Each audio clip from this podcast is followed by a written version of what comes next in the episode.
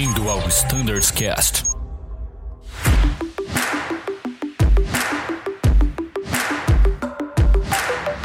Fala pessoal, tudo bem? Sejam todos bem-vindos ao Standards Cast, hoje com um episódio dedicado à frota A trezentos e vinte.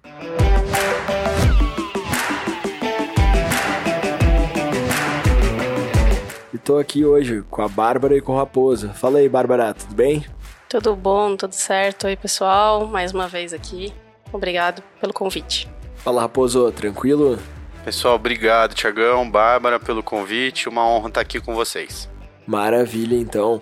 Bom, pessoal, e deixa eu me apresentar também, que eu acho que é a minha primeira vez aqui no Standards Cast do A trezentos e vinte. Meu nome é Thiago Biesdorf, também, assim como a Bárbara e o Raposo, faz parte do time de Flight Standards, só que da frota A T R.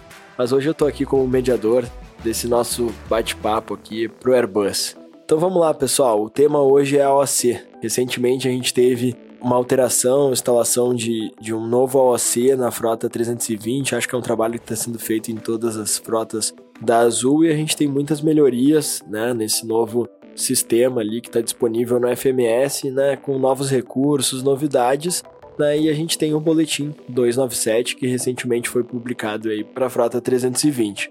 Vamos lá, pessoal, o que, que a gente tem de novidade? Como é que a gente começa aí falando do boletim duzentos e noventa e sete? Bom, Thiagão, a principal novidade é o recebimento da rota, né? Então, agora a gente, os pilotos, durante o preliminar Cockpit Preparation, eles conseguem fazer o, a solicitação da navegação, de acordo com a F P. Então, isso agiliza muito durante a preparação. A gente sabe que a preparação ali do Airbus, ele, ela é bem demorada, é bem completa, e acaba facilitando a nossa vida. Então isso foi um trabalho conjunto com o time do C D V, o pessoal dedicado aí do, que toma conta aí do A O C, que nos ajudou a explorar mais as funcionalidades do A O C, né, do ACARS, enfim. Com o advindo ali da, do trabalho da load sheet, né, a gente hoje já está bem consolidado nas frotas, o recebimento da load sheet via ACARS nos permitiu dar mais esse passo recebendo uh, o plano de voo. Então, isso é a principal novidade. E aí, dentre essas melhorias, a gente escreveu ali no boletim as outras funcionalidades que a gente também está implementando. E, claro que em fase de testes e, e assim, para a gente analisar oportunidades, melhorias e futuramente cada vez mais utilizar essa ferramenta que é tão importante para a gente. Excelente, Bá, que baita novidade, sensacional, queria muito ter isso na A T R, infelizmente o A T R não tem essa opção de a gente receber o plano de voo, né? Mas que bom que vocês têm no vinte, né? E com certeza, como tu falou, né? é, é um recurso, né, essencial ali para nossa carga de trabalho no momento de preparar o nosso voo. E como diminui a nossa carga de trabalho, também requer alguns pontos de atenção, né? Que pontos, no que, que o piloto tem que ficar atento na hora que recebe esse plano de voo através do A O C? O principal, Ti, para que funcione direitinho, para que a gente consiga receber ali o plano de voo no primário, né, e não que ele vá para o secundário, é primeiro ver se tem a cobertura ali no, no data link, né, se está disponível. Tem algumas localidades que, por, por conta da cobertura, sinal, tem ali algumas, algumas sombras ainda que a Azul está trabalhando junto à SITA, que é a nossa fornecedora, para melhorar essa cobertura. Mas se eu tenho a cobertura, então o primordial é eu colocar ali o número do voo e dar o init request no init A. Com essa simples ação, só o número do voo e init request já sobe a rota. Um ponto de atenção que a gente já vem recebendo, né, Raposo, é com relação a C I D e a STAR, que por vezes ela não vem. Nós iniciamos um processo, né, de testes para entender o porquê que ela não vinha ou vinha com descontinuidade e nós, junto a, a Collins, descobrimos que pela própria lógica do sistema, se a STAR é aberta ou se a C I D é aberta, ele justamente ele te cria uma barreira ali e te deixa com o plano com essa descontinuidade ou até mesmo não insere. Então a gente ainda está avaliando se nós continuaremos enviando a C I D ou a STAR, ou se uh, ela será enviada dessa forma, e cabe aos pilotos, né, Ti, que é primordial. Uma vez que subiu a rota, é nosso papel ali checar, cross-checar, para ver certinho se veio de acordo com, com o autorizado, principalmente, né, não só de acordo com o F P. Fazer o cross-check ponto a ponto. Excelente. Exatamente. Muito bom, baita recurso. E, Bato, falou de alguns outros recursos que ainda estão em fase de testes, né? Que recursos seriam esses? Ah, a gente consegue também é, mandar na frota, hoje a gente tem o envio de, do peso máximo de decolagem em algumas localidades críticas, né, como Santos Dumont, Congonhas. Então a gente criou um prompt ali de M T O W. Então, antigamente a gente escrevia lá uh, via free text, agora a gente já tem um campinho ali certo que vai diretamente para o D O V. Então isso está sendo alinhado também, a gente está iniciando essa fase de testes. Mas o D O V, ele, do D O V responsável do voo, já recebe essa informação diretamente. Outra funcionalidade com uh, o retorno do voo de Fort, lá nos Estados Unidos tem uma função nova que é o P D C. Pessoal, é o Pre-Departure Clearance, né? O P D C nada mais é do que uma ferramenta muito semelhante ao Digital Clearance que a gente tem, por exemplo. Aqui no trezentos e vinte a gente tem pouquíssimas aeronaves. Como funciona o P D C? Via ACARS, a gente troca mensagem com o C C O da Azul. Então, no caso, a gente vai receber automaticamente uma mensagem do C C O da Azul. O que, que o C C O fez? Ele entrou em contato com Fort Lauderdale, por exemplo, obteve a nossa autorização e vai transmitir para a nossa aeronave uma mensagem ACARS muito semelhante à do Digital Clearance. Inclusive, a gente tem exemplos de... desse tipo de mensagem no boletim que a gente citou aqui no início do episódio, o que facilita muito a nossa interpretação e eu acho que já cria uma certa familiarização, vamos dizer assim, com esse tipo de operação. É muito comum nos Estados Unidos e eu acho que um parênteses legal da gente falar é que não requer nenhum tipo de homologação ou certificação com a autoridade aeronáutica F A A, por exemplo. Então é basicamente uma troca de informações da torre com a nossa empresa e nossa empresa transmitindo para a nossa aeronave. Perfeito. Raposo, só um adendo. O A O C, como o Thiago falou, está sofrendo uma atualização, né, na frota e esse campo P D C Request ele vai entrar a partir do, desse mês de dezembro pra, nas nossas frotas. Então é capaz que alguma aeronave tenha o P D C Request, outras não. Então é só por conta desse, desse período de atualização aí do, do A O C. Mas... com relação à informação do P D C, isso é sem interferência nossa, né? Essa triangulação. Excelente, facilita muito, né? Principalmente nesses voos para os Estados Unidos, né? Sim. E vendo aqui o boletim duzentos e noventa e sete, eu vi que a gente tem outras atualizações, como na parte de meteorologia, a possibilidade de pedir meteorologia para é, é, mais localidades, né? A gente também tem alterações também no processo da load sheet, fica um pouquinho mais simplificado, um pouquinho mais é, fácil. O que, que a gente pode falar disso aí? Exato, Ti. Na, na load sheet a gente tem ali o Fuel, né? Fuel Report, que hoje a gente chama a empresa nas localidades para passar ali o combustível, se teve alteração. Então, é a ideia a gente usar esse campo para já colocar ali o, o valor final de combustível que a gente vai utilizar. E aí, o D O V responsável pelo voo, ele já recebe essa informação. Outro ponto ali é o Load Sheet Review. Quando a gente recebe a Load Sheet, a gente tem a opção de aceitar ou rejeitar e o porquê rejeitou. E se, por exemplo, tive alguma alteração ali na Load Sheet que vai impactar em alguma coisa, a gente já manda ali. E uma, uma novidade, né, que até o pessoal... nos questionou, são duas na verdade. Uma é o MedLink, hoje a gente tem um campo específico, né, que no, antigamente a gente tinha que escrever as mensagens via free text, né, então a idade do passageiro, o gênero, o que que estava sentindo e tal.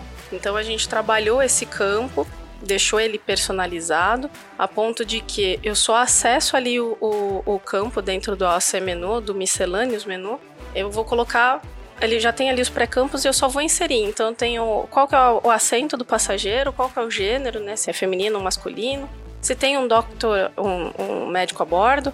E se porventura, né, houver, se aí vai passar a, a pressão, né, sanguínea, oxigenação, enfim, alguns dados. Mas isso já está ali disponível. Então o nosso papel ali vai ser só preencher. Eu não preciso criar um free text que demanda muito tempo. Às vezes numa condição de mau tempo. A, a tripulação de cabine ali está com uma situação mais crítica. Então, a ideia é agilizar esse, esse contato com o MedLink através do, do ACARS. Tiagão, esse, até desculpe interromper, mas esse ponto que a Bárbara comentou é muito interessante, porque foram dois steps antes, é, em questão de pouquíssimo tempo atrás, a nossa comunicação com o MedLink era via H F. E eu lembro muito bem quando a gente trocou esse procedimento para o MedLink via ACARS, a gente deixou muito claro que ainda não tinha condições de customizar o ACARS, por isso nós criamos uma página no Additional, como a Bárbara falou, com as informações necessárias, é, para que a gente faça o envio dessas informações necessárias com os dados do passageiro. E que o nosso próximo step era implementar isso já dentro do A O C, para que o piloto não precise ficar escrevendo tudo, leve muito tempo ali para conseguir demandar a mensagem e receber um, um auxílio ali via MedLink. Então acho que a gente chegou no último step agora, que é realmente testar o funcionamento do MedLink com os campos pré-preenchidos no ACARS e, por fim, depois é, talvez atualizar o Additional, removendo aquele monte de informação, visto que vai estar tudo muito automatizado na aeronave.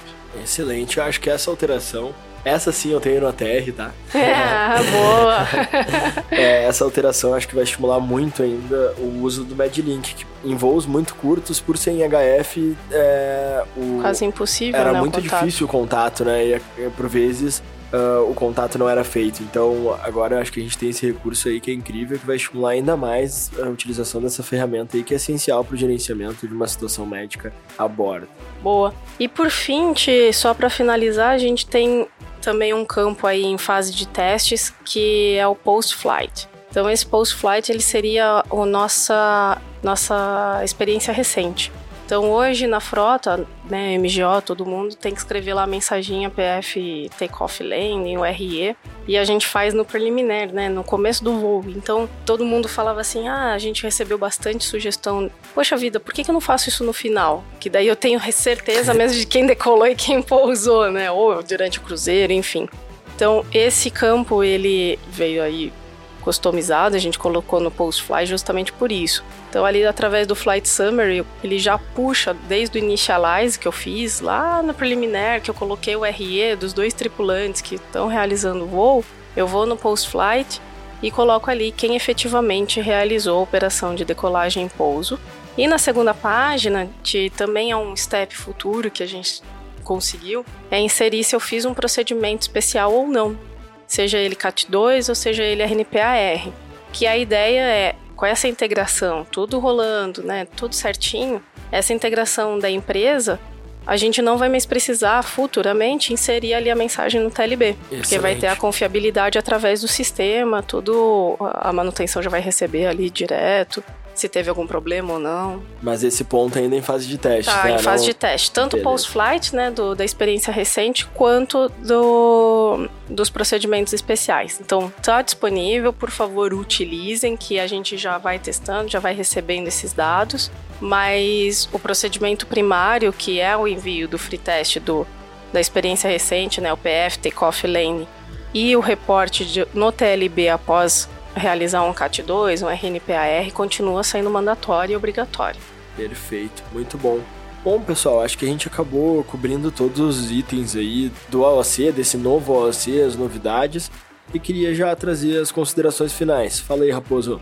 Bom, Thiagão, eu queria agradecer, primeiro, por participar do episódio, mas segundo, eu queria pedir muito para que todos nos passem um feedback. A gente está aqui muito focado em trazer melhorias, e principalmente otimização para o grupo, né? Haja visto a instalação dos iPads, todos os softwares, agora a gente trabalhando pesado no A O C, a Bárbara abordou uma série de, de temas e tópicos ali desse novo A O C, então o feedback para nós é muito importante, para a gente saber se está no caminho certo, o que, que a gente pode melhorar, o que, que já está legal, enfim, peço mais isso, uma, uma colaboração no sentido de nos guiar, por onde a gente deve conduzir aí os, esses processos.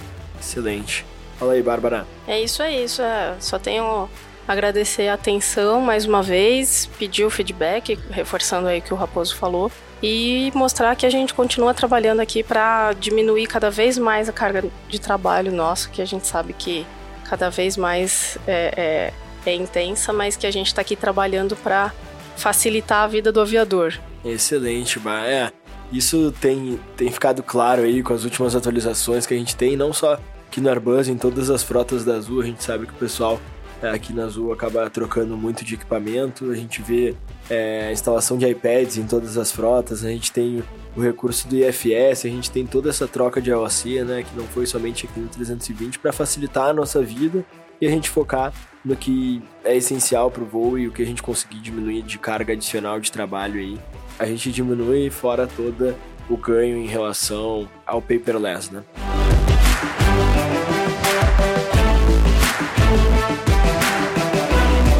É isso aí, pessoal. Eu agradeço a audiência de todos. O recado foi dado pelo Raposo e pela Bárbara. Mandem qualquer feedback, sugestões, dúvidas. E também não deixem de ler o boletim duzentos e noventa e sete, aí, que traz todas as informações que a gente abordou aqui de forma detalhada e com figuras também. Valeu, pessoal. É o que temos para hoje. Grande abraço. Tchau, tchau.